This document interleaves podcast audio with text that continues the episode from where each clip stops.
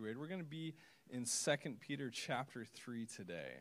So you can feel free to open up your Bibles there. And if you'd like, you could also put a, a little marker or something, in Revelation chapter 21. We're going to be peeking into that chapter as well. But we're closing out the, uh, the book of 2 Peter. And. Um, And uh, these are his last words, and um, I think they're filled with hope. And, you know, I want to start off, you know, this morning's message by saying, Jesus is coming back again. Like he's coming back again. I don't know, does that get anyone excited in here? All right. And I think that's something we gotta we gotta hold on to, and we gotta we should be thinking about maybe a little more often than we do. And I'm saying this to myself, you know, that, man, if it's just a little more heavenly minded, maybe, maybe my perspective on life would be different. Maybe I would, you know, see past the, the pain and sufferings and difficulties of life, maybe just a little bit easier. Um, you know, there's the expression, don't be so heavenly minded that you're no earthly good. It's a really dumb expression, right? You know, because I would say that if you want to be earthly good, you need to be heavenly minded. Um, and so that's my hope that this morning we can we can think about that. And you know, it's been 2,000 years since Jesus said he was coming back again. That seems like a long time, but there's hope in that, and it's worth waiting for just a little longer. Now, the second coming of Jesus.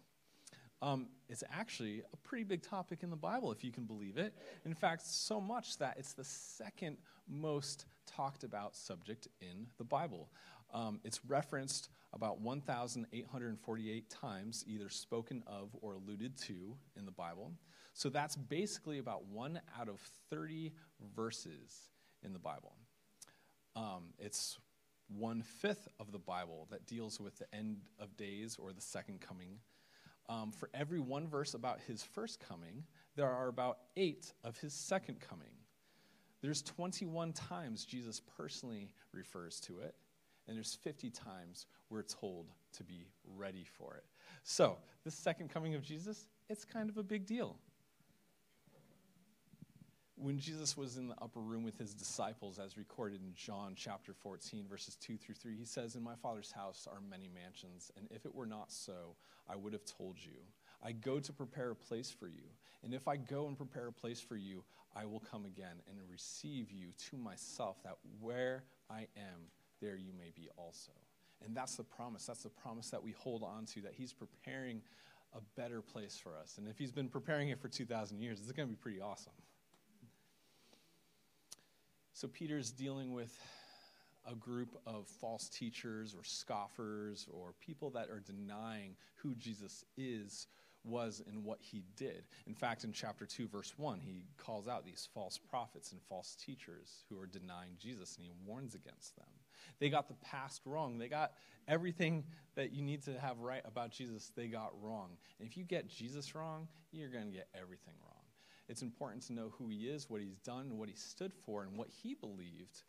And as we're going to see uh, this morning, maybe some of that is challenging or going to be challenging for us. So, um, um, as we get into the word, let's just open with a word of prayer. Father, I thank you for this morning, God. I thank you that um, you're here in our midst. You're um, with people who are watching from home, God. You're you're just so good, and we thank you, thank you for, for the time of worship we've been able to have, God, and, and we want to worship you through the study of your word now, God. So I pray that as we study these last words that Peter wrote um, that are, are recorded for us, God, that they would speak to our hearts and speak to our minds, God, that you would speak to us through this message this morning.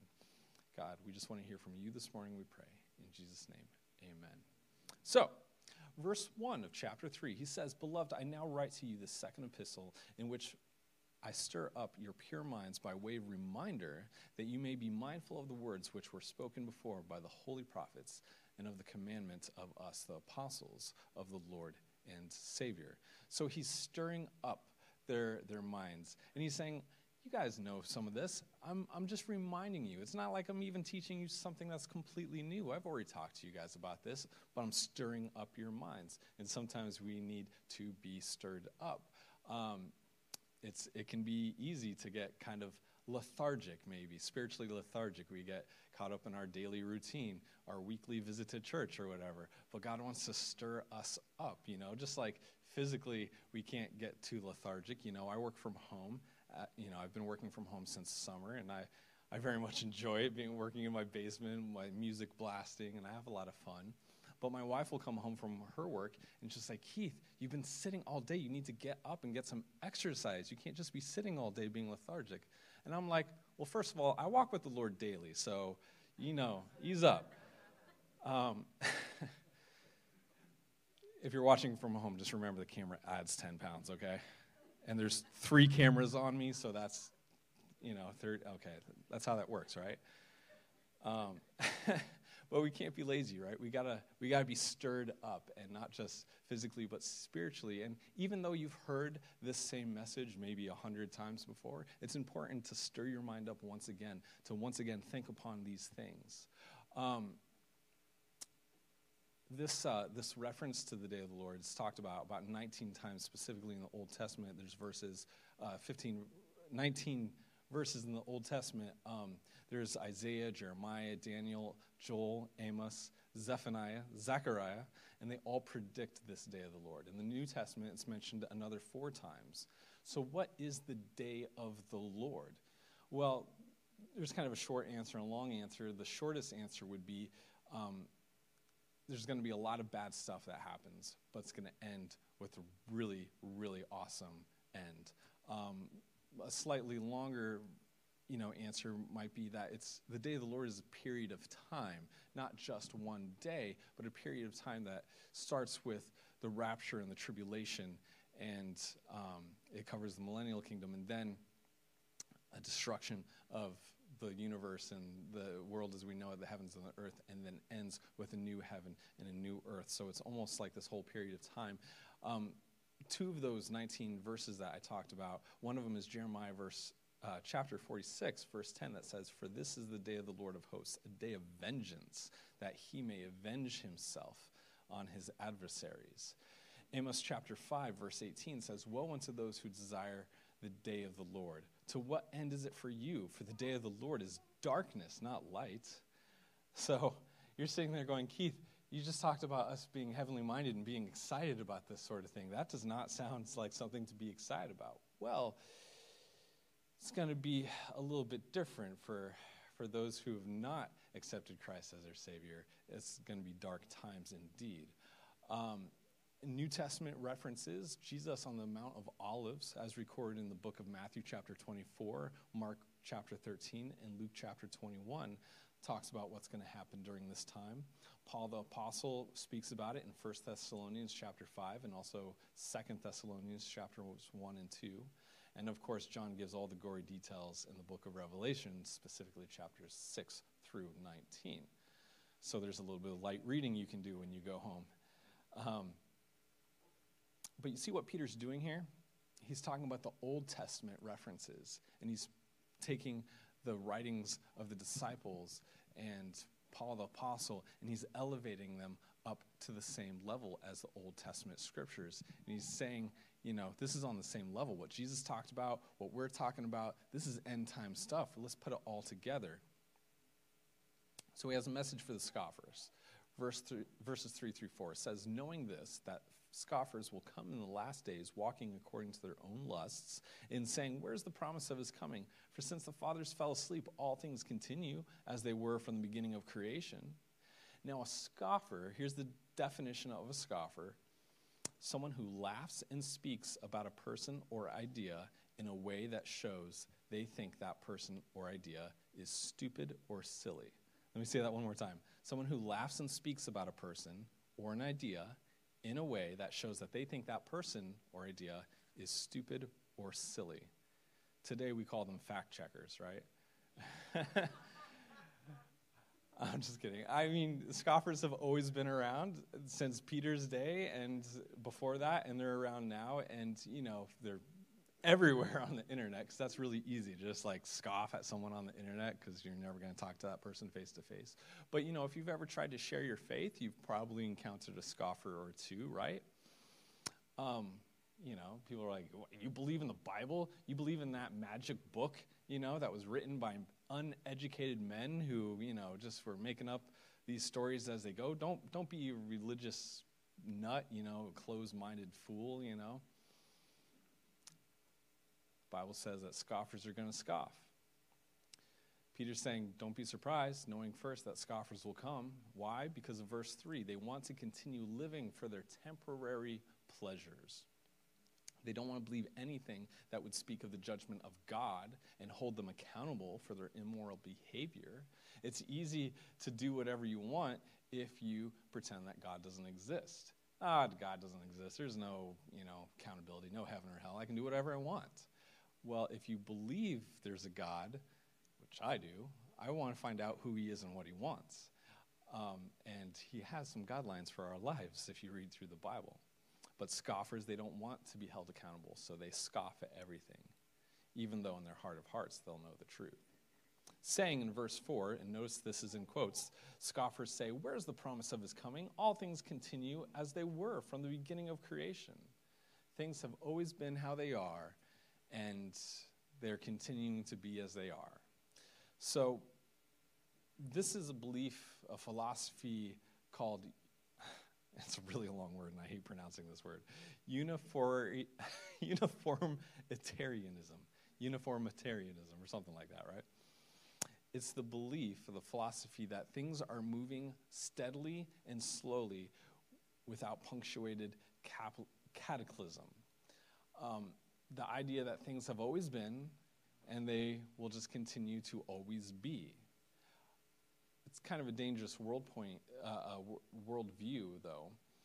If you measure all of history just based upon your tiny slice of experience, your tiny slice of, of time that you're, you've experienced, you're missing the bigger picture. Jesus is coming back, and even though it's been 2,000 years and nothing's happened yet, the people who say, you know, Jesus is never coming back because it's been 2,000 years and he still isn't here, well, that's kind of silly. That's like saying, well, I'm not going to die because I've never died yet, obviously, right? It's a silly argument. Ah, he's been 2,000 years. He's not come yet. Well, you know. Uniformitarianism is what Charles Darwin believes, and he followed and studied this and read books about it. And well, he came up with a little theory of his own, which we all know theory of evolution. That's what it is. It's a theory, right? That's what scoffers want to come up with a theory to try and scoff at God's creation. To which Peter would say, verse 5 For this they willfully forget that by the word of God the heavens were of old, and the earth standing out of water and in the water, by which the world that then existed perished, being flooded with water. But the heavens and the earth, which are now preserved by the same word, are reserved for fire until the day of judgment and perdition of ungodly men. That's like the most biblical sounding thing ever. Reserved for fire until the day of judgment and perdition of ungodly men, you know. but um, Peter gives two examples here creation and the flood two cataclysmic events where God definitely interrupted the flow of things. Now, there is general uniformity in the world, and I'm not going to pretend that there isn't. There are very much predictable patterns and uh, that exist around us, and, and science to be discovered and followed. In fact, um, science is great. Like, I don't, I don't speak against science at all. Like, all Christians should, you know, be very interested in science. But you know, the scoffers of the world want to say you can't believe in both. It has to be one or the other. Either you believe science or you believe in God. You can't believe in both. Well, that's kind of silly. And from my perspective, I think if you start with God and start believing all the things He said and use the Bible as a map to find, um, you know, science and, and archaeology, uh, archaeology and all sorts of good stuff, you can discover so much more than if you stand and start at the point of not believing all these things. And I don't like talking about science facts and stuff from up here on stage because I'm not a scientist and people will fact check me exact as soon as I say something. And you think you're all being sneaky, you know, you pull out your phone, oh, I'm just looking up a passage of scripture here. No, you're fact checking and I can see it, you scoffers. Uh, I'm just kidding. I've done, I do it too. just a few weeks ago, someone was up here. I'm not going to say who, and I was back at the sound booth. I'm like, "Is that true?" And I like pulled over, like, "Wow, I, I didn't know that." Um, but the biblical worldview is that we live in an open system where God, because He's God, can, has, and will do whatever He wants to do when He wants to do it. And just because you in your little observable lifetime have seen a steady flow of events doesn't mean that's always been that way, nor will it continue to be. God can disrupt the flow of things anytime He wants. For this, they willingly forget. They just didn't forget, they willingly put it out of place, out of mind. And remember, because they want to push this stuff aside for their immoral behavior. That by the word of God the heavens were of old, and the earth standing out of water and in the water. Now, Genesis chapter 1, verses 6 through 7 says that God separates the waters of the earth. And what he does is he separates them from below the firmament to above the firmament. So, what he's describing here is a canopy of water around the earth, most likely right above the ozone layer, just a canopy of water. Now, you can imagine what this would do to the earth and how this would change everything about the earth. For one, it would create just enormous greenhouse effect. Um, for one, it would block harmful rays from the sun coming to the earth. It would slow down the aging process significantly, which could explain why Adam lived to be 930 years old. In fact, uh, the pressure from this water on the earth would have changed the earth's pressure, would have changed the oxygen content. In fact, you can Google this stuff. This is one thing you can fact check me on if you want. Um, is that they've found amber with pockets of air in amber, and they analyze the air samples, this ancient air, and it's at a higher oxygen percent level. Um, so the oxygen back there was richer, um, stronger, just everything about that time would have been healthier. So all of a sudden it starts to make more sense about how you know people lived for hundreds of years back there if God had created such a, a you know a very rich uh, atmosphere and conditions for life back then before the fall just started destroying, messing with everything. When God unleashed the flood, it's possible that a meteor came, an asteroid or whatever came and punched through the through the the, the water camp, canopy, and maybe that collapsed it, and and you know the rain you know collapsed and everything came down. It could be that um, Genesis chapter seven verse eleven says on the day that the on that day, all the foundations of the great deep were broken up and the windows of heaven were opened. So maybe it was that the deep from volcanoes erupted into the air, and all the dirt and rocks and dust provided the particles necessary on this water canopy to start pulling it down into rain form for the first time. And maybe it collapsed that way. Um, Genesis chapter 2 says there was no rain at this time the mist came up from the ground to water the earth. So everything was different back then. Um, the flood can explain so much. And again, if you start, you know, looking into, you know, the scientific possibilities, the asteroid coming in, hitting the Earth, and knocking the Earth off access, off its axis, you know, and all of a sudden there's um, two polar ice caps. Now, if you, again, you can Google this stuff, you can find, they've found like, you know, traces of a much different environment that once existed, like at the North Pole. In like Alaska, they found like a palm leaf, you know, like a petrified uh, palm leaf fossil or whatever, you know, like there's, there's things that scientists can't explain away so easy, but you can if you believe in creation. when the flood happened, all sorts of crazy things. You know, like there's there's things. Uh, I'm, I'm going to get off topic a little bit, like, but you can Google this stuff. There's like they found like woolly mammoths that were perfectly frozen, like instantly frozen.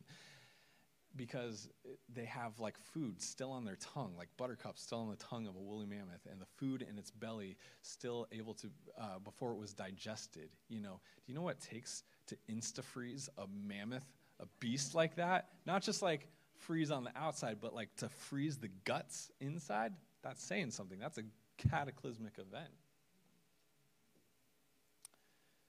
A literal belief in creation, a literal belief in Adam and Eve, a literal belief in Noah's flood are essential for true understanding of God's work both then and now. To deny these events as happening is to undermine the very foundations of our faith. Sadly, today there's many Christians who compromise on this belief and willfully forget these things, putting themselves in place of scoffers. More and more pressure on us where everyone's a genius and has a smartphone and can argue things, you know. It's it makes it easier for Christians to compromise on their beliefs and say, okay, yeah, well, yeah, you got a point. Maybe evolution did happen, but I still believe in Jesus. It's a whole package deal. You can't just pick and choose what you believe. Um, in fact, Jesus himself quotes from Genesis. I'll give you a few examples. Matthew chapter 19, verses 4 through 5. Jesus said, Have you not read that he who made them at the beginning made them male and female, and for this reason the two shall become one flesh? Well, Jesus certainly believed in Adam and Eve. Matthew chapter 23, verse 35, Jesus references the blood of Abel. He was certainly able to believe that story. Go ahead. let's all. get. Oh, okay. Good, good growing out. Sorry. Matthew chapter 24, verses 37 through 39 says, But as the days of Noah were, so also will the coming of the Son of Man be. For as in the days before the flood, they were eating and drinking, marrying and giving in marriage until the day that Noah entered the ark, and did not know until the flood came and took them all away, so also will the coming of the Son of Man be. Jesus certainly believed in the flood. You just can't be a Christian and pick and choose what you want to believe about your faith. Jesus believed these things if you're a Christian and you believe that Jesus died and rose again and saved you from your sins, you have to believe what he believed. Otherwise, if he's just a crazy man who just had it wrong, he didn't understand how evolution works back then. If you believe that Jesus didn't know what he was talking about, then why would you trust him to save you from your sins if he was just a crazy man? It's a whole package deal. You can't have the redemption of sin if you can't believe in the original fall of man. There's no point in having Old Testament, uh, Old Covenant, and the New Covenant, and the blood of the Lamb. It's all meaningless if you can't believe in how it all started. So you kind of start to understand how important this is in our lives. Do we have to understand all of it? No. But I do think we have reasonable evidence to put our faith in Christ and faith in the Bible. That by the word of God, the heavens were, old, were of old. That it was God's active word that he spoke that creation came into being. Verses 8 through 10 says, But beloved, do not forget this one thing that with the Lord, one day is as a thousand years, and a thousand years as one day. The Lord is not slack concerning his promise, as some count slackness, but is long suffering towards us, not willing that any should perish, but that all should come to repentance. But the day of the Lord will come as a thief in the night, in which the heavens will pass away with a great noise, and the elements will melt with fervent heat both the earth and the works that are in it will be burned up. What seems like forever for us is but a short time to God. A day is as a thousand years. And just as this time seems like a long time for us, it's not that long for God. Just as, like Christmas Eve is the longest day of a kid's life, so we might see, you know, this returning of of Jesus, right? Um, I remember being a kid and my mom telling the story that um, when she was a teenager, she she knew Jesus was going to come back. She, she had no idea. I mean, she, she never thought in a million years would she have the chance to get married and have kids. She just didn't think that would happen because Jesus was definitely going to come back before she graduated high school. Well, today actually is my older brother's 40th birthday today. So I imagine, I'm, I'm pretty happy that Jesus didn't come back within the last 40 years. Has, has anyone here been saved in the last 40 years? Is there anyone who could raise their hand and say, I've been saved in the last 40 years? We had a bunch of people in the last service, you know, and I see hands. Probably some people here who are glad Jesus didn't come back in the last 40 years or even longer. I'm personally glad he didn't come back in the last 2,000 years, right? Peter quotes this idea from Psalm chapter 90, verse 4, that says, For a thousand years in your sight are like yesterday when it is past, and like a watch in the night.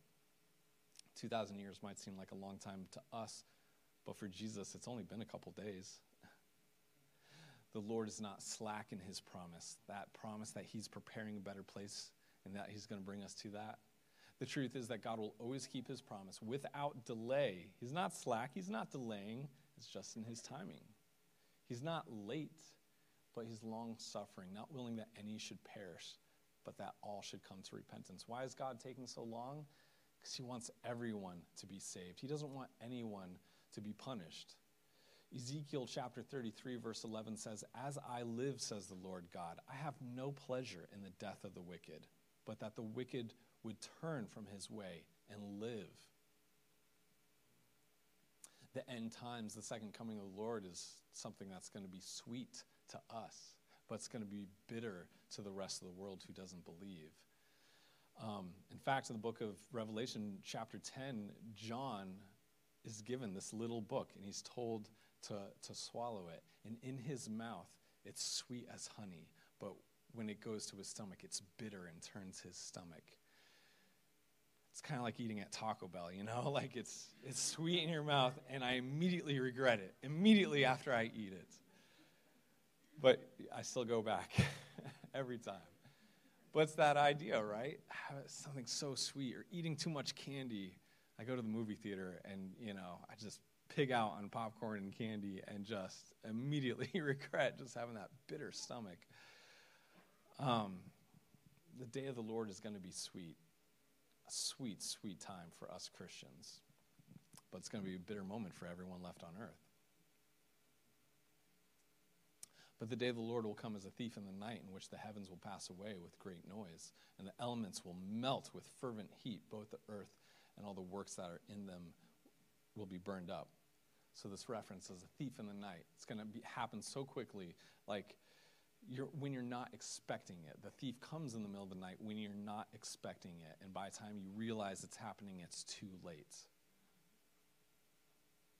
Verses 11 through 13 says, Therefore, since all these things will be dissolved, what manner of persons ought you to be in holy conduct and godliness, looking for and hastening the coming of the day of God, because of which the heavens will be dissolved, being on fire, and the elements will melt with fervent heat? Nevertheless, we, according to his promise, look for new heavens and new earth in which righteousness dwells. So, in the same way that God created the heavens and the earth, he's going to destroy them. Just like he used that, that canopy of water on the, of the earth to fall and flood the earth. He's going to use the elements that are already in place to destroy uh, the world with fire. Fire is all around us. In fact, here's a few fun facts about fire and temperatures and a little science facts. The surface of the sun is about 10 to 20 degree, 10 to 20,000 degrees Fahrenheit. The core of the sun is 27 million degrees Fahrenheit. The speed at which that light travels from Earth, uh, from the sun here, is about 186,000 miles per second. It's pretty fast. Speed, uh, uh, the speed of sound is a little bit slower. In fact, some uh, sounds have been measured to take about 40 years to go from the mouth of a parent to a teenager's ears. Um,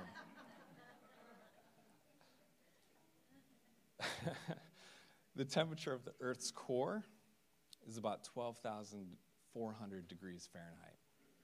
And the only thing separating us from the core of that, that 12,400 degrees is just a thin 10 miles of crust. And it's just all set, all poised to go off like a nuclear bomb. The elements will just explode with fervent heat. It's all going to burn. And we've probably heard that expression before. Oh, don't worry about those things, man. It's all going to burn, right? It's a good mindset to have, you know? If we're chasing after possessions and, you know, those important, the things we think are important, it's all going to burn. Looking for and hastening the coming of the day of the Lord. Did you know you can hasten the day of the Lord? Well, how can we do that? By holy conduct and godliness, which I might say should include sharing the gospel with others, right? Romans chapter 11, verse 25 says that God's prophetic focus on Israel will resume when the fullness of the Gentiles has come in. That means that as soon as the last person is saved, the last Christian gives their life to Jesus, that's it. It's all going to happen. The end times are going to kick off. So get going, get out there and share the gospel. what are you waiting for, right? If it's hard for you to share the gospel, which I love this, and I told you I was going to steal this, and I'm doing it, Jed. the other night we were at youth group, and, and uh, buddy Jed over there, he said that uh, he heard from another pastor is that sharing the gospel is just two nervous people talking to each other. You know? I'm like, that's genius. That's brilliant. And I told him right there I was going to steal it. Um, but like, yeah, it's totally, it's totally true. Like, if you ever feel nervous, like sharing the gospel with someone else, like that person you're talking to is just as nervous. the only difference being is that you have the truth and you have the power um, of salvation, that story, that message to give out, to give hope to that person. So don't be afraid. And if you struggle with that, no problem. Easter's coming up. Grab one of those cards off the tables, grab a sign, and just invite someone to the Easter service, some way, somehow, and we'll give them the message. Um, Tom, you're, you're going to be speaking on Easter, right? Tom, the bomb, the man, he just gives the gospel message like no other. Bring him there, and we'll help you out. We'll take care of it for you. Um, hasten the Lord's coming, right? You can also hasten uh, his return by prayer. Not that prayers are just like, you know, ordering the check, check please, you know, by like praying to God. Like it doesn't work like that. But just like Daniel prayed in uh, Daniel chapter 9 for the fulfillment of the prophecy uh, regarding the captive Israel, even so, uh, we can pray. The second to last verse in the Bible, the second to last v- verse in the book of Revelation, chapter 22, verse 10 says, Your kingdom come. Or, your, even so, come, Lord Jesus. And the Lord's Prayer itself has, Your kingdom come, your will be done, right? And we should be praying. We should be praying that the, the Lord's will be done on earth, that this kingdom would come, right? Verse 14 says, Therefore, beloved, looking forward to these things, be diligent to be found by him in peace, without spot and blameless, and considering that the long suffering of the Lord is salvation. I don't know about you, but I feel pretty spotty and pretty blameful most days. Um, but his mercies are new every morning, and God doesn't, you know, get hung up on that stuff. He loves us. He wants to have relationship with us every day. He's long suffering. Verse 15 says, As also our beloved brother Paul, according to the wisdom given to him, has written to you, as also in his epistles, speaking in them of these things, in which are some things hard to understand, which untaught and unstable people twist to their own destruction, as they do also the rest of the scriptures. So, this is this is pretty high praise coming from Peter. Like he's lifting up Paul the apostle in his writings. And he's saying, hey guys, you should read what Paul says. Like, you should count what he says as scripture. And it's especially awesome because, as recorded in the book of Galatians, chapter 2, Paul actually rebuked Peter publicly. I don't know. I'm just saying, like, you know, if, if, uh, you know, Pastor Joe is up here and he publicly rebuked me in front of you guys, I, I don't know if my relationship with Joe would, would be the same and if I could, you know, have a friendly relationship with him again. Um, but he did, and that's to Peter's credit. Like he was humble, humble enough to do that. I think it's also awesome that he, he also says, you know, like read what Paul has to say, even though some of the things he writes about, it's, it's hard to understand. Which is that like a backhanded like compliment or something? Like if that's like me saying, thanks for coming here this morning. Make sure you come again next week and, and listen to Pastor Joe. He has some really good teachings, even though some of them are a little hard to understand. You should listen to Joe's teachings. He's pretty good. like, you know, that'd be kind of weird, but but like no, Peter, he means it, you know? He's like, you know what? I get it too. Some of these things are hard to understand. I mean, let's be honest. Can anyone just like open up the book of Romans and just like read straight through it and be like, oh yeah, this is awesome? Like, oh yeah, I get that. Yeah, you know, like it's hard to understand some of these things, right? Be encouraged. You're just like Peter, the apostle. Some of it's hard to understand, but if you can reason through it and if you can understand it, there you go. You have the qualifications to be a pope.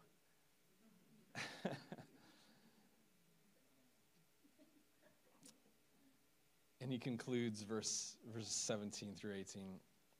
You, therefore, beloved, since you know this beforehand, beware lest you also fall from your own steadfastness, being led away with the error of the wicked, but grow in the grace and knowledge of the Lord and our Savior Jesus Christ. To him be the glory both now and forever. Amen. And as we close, and I'll go ahead and invite Aaron and Bill to, to come back up here. Um, I want to go back to verse 13. And if any of you guys were paying attention, you might have noticed I, I might have skipped over that. Um, but I didn't. I wanted to save it for, for just this moment. It says, Nevertheless, we, according to his promise, look for new heavens and a new earth in which righteousness dwells. So I started my message off this morning hoping to encourage you guys to be heavenly minded. And that's really how I want to end things with you. In fact, if, if I was to like title my message this morning, maybe I would, would call it Jesus Christ Endgame, you know, like Avengers Endgame. You know, he is the ultimate superhero, after all. But that's it, right? That's the end game. We got to keep the end game in mind.